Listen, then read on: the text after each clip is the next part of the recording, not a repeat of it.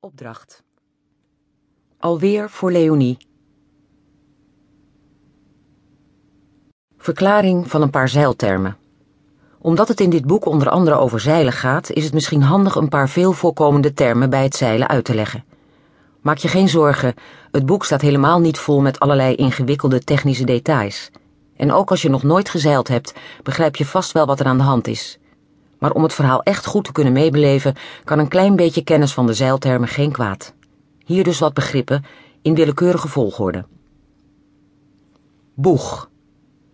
De voorkant van het schip, ook wel de voorsteven genoemd. Achterschip.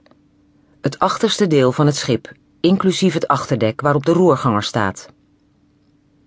Bakboord en stuurboord. De linker en de rechterkant van het schip, gezien als je op het dek met je gezicht naar de boeg staat. Er bestaan allerlei ezelsbruggetjes om te onthouden welk van de twee aan welke kant is, maar de eenvoudigste is wel dat in stuurboord de R van rechts zit en in bakboord de K van links. Dwarsgetuigd. Bij een dwarsgetuigd schip staan de zeilen dwars op de lengterichting van het schip, zoals bij de wolvenschepen van de Scandiërs. Langsgetuigd. Bij een langsgetuigd schip staan de zeilen in de lengterichting van het schip, zoals bij de reiger. Ra. Rondhout aan de bovenkant van het zeil van een dwarsgetuigd schip. Gaffel. Rondhout aan de bovenkant van het zeil van een langsgetuigd schip, zoals de reiger. Romp. Het karkas van een schip. Kielbalk. De ruggengraat van de romp. Roer het stuur van het schip. Het roerblad zit met roerpennen bevestigd, meestal aan de achtersteven, en steekt in het water. Helmstok. Het handvat waarmee het roer kan worden bestuurd. Verschansing. Het deel van de zijkant van een schip dat boven het dek uitkomt.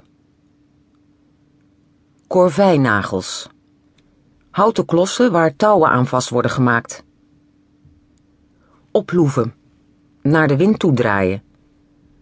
Afvallen, van de wind afdraaien. Loefzijde, kant van het schip waar de wind vandaan komt. Lijzijde, kant van het schip die van de wind is afgekeerd.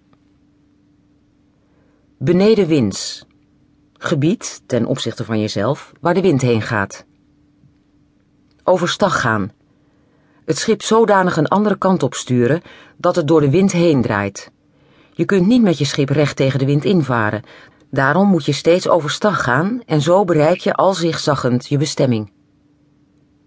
Halzen. Als een schip overstag gaat, draait het door de windrichting heen om van koers te veranderen. Bij halzen draait het schip juist van de wind weg in een veel grotere boog. Voor wolvenschepen, die er niet op gebouwd waren dat de wind vol van voor in het zeil blies, was halzen een veilige manier om overstag te gaan. Windvaan. Dat is de wimpel op de achtersteven die de windrichting aangeeft. Strijken. De zeilen neerlaten.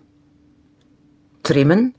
De stand van de zeilen aanpassen, zodat je de maximale snelheid behaalt bij een bepaalde koers. Reven. Een deel van het zeil op de ra of de gaffel binden, waardoor het oppervlak van het zeil kleiner wordt. Dit gebeurt als het erg hard waait. Reefknuttels. Touwtjes in een rechte lijn naast elkaar op ongeveer een derde van het zeil, waarmee een stuk van het zeil kan worden opgebonden als besloten wordt om te reven. Val. Touw waarmee het zeil gehezen wordt.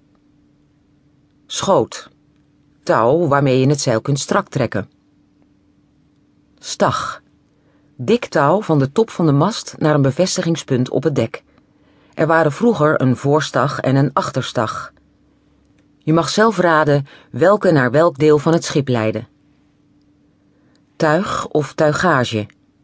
Nee, dit is niet de grootste onruststoker aan boord, maar een verzamelnaam voor alle zeilen, touwen en rondhouten, mast, ra, gaffel, giek, op een schip. Rak. Een bepaalde afstand in dezelfde koers varen.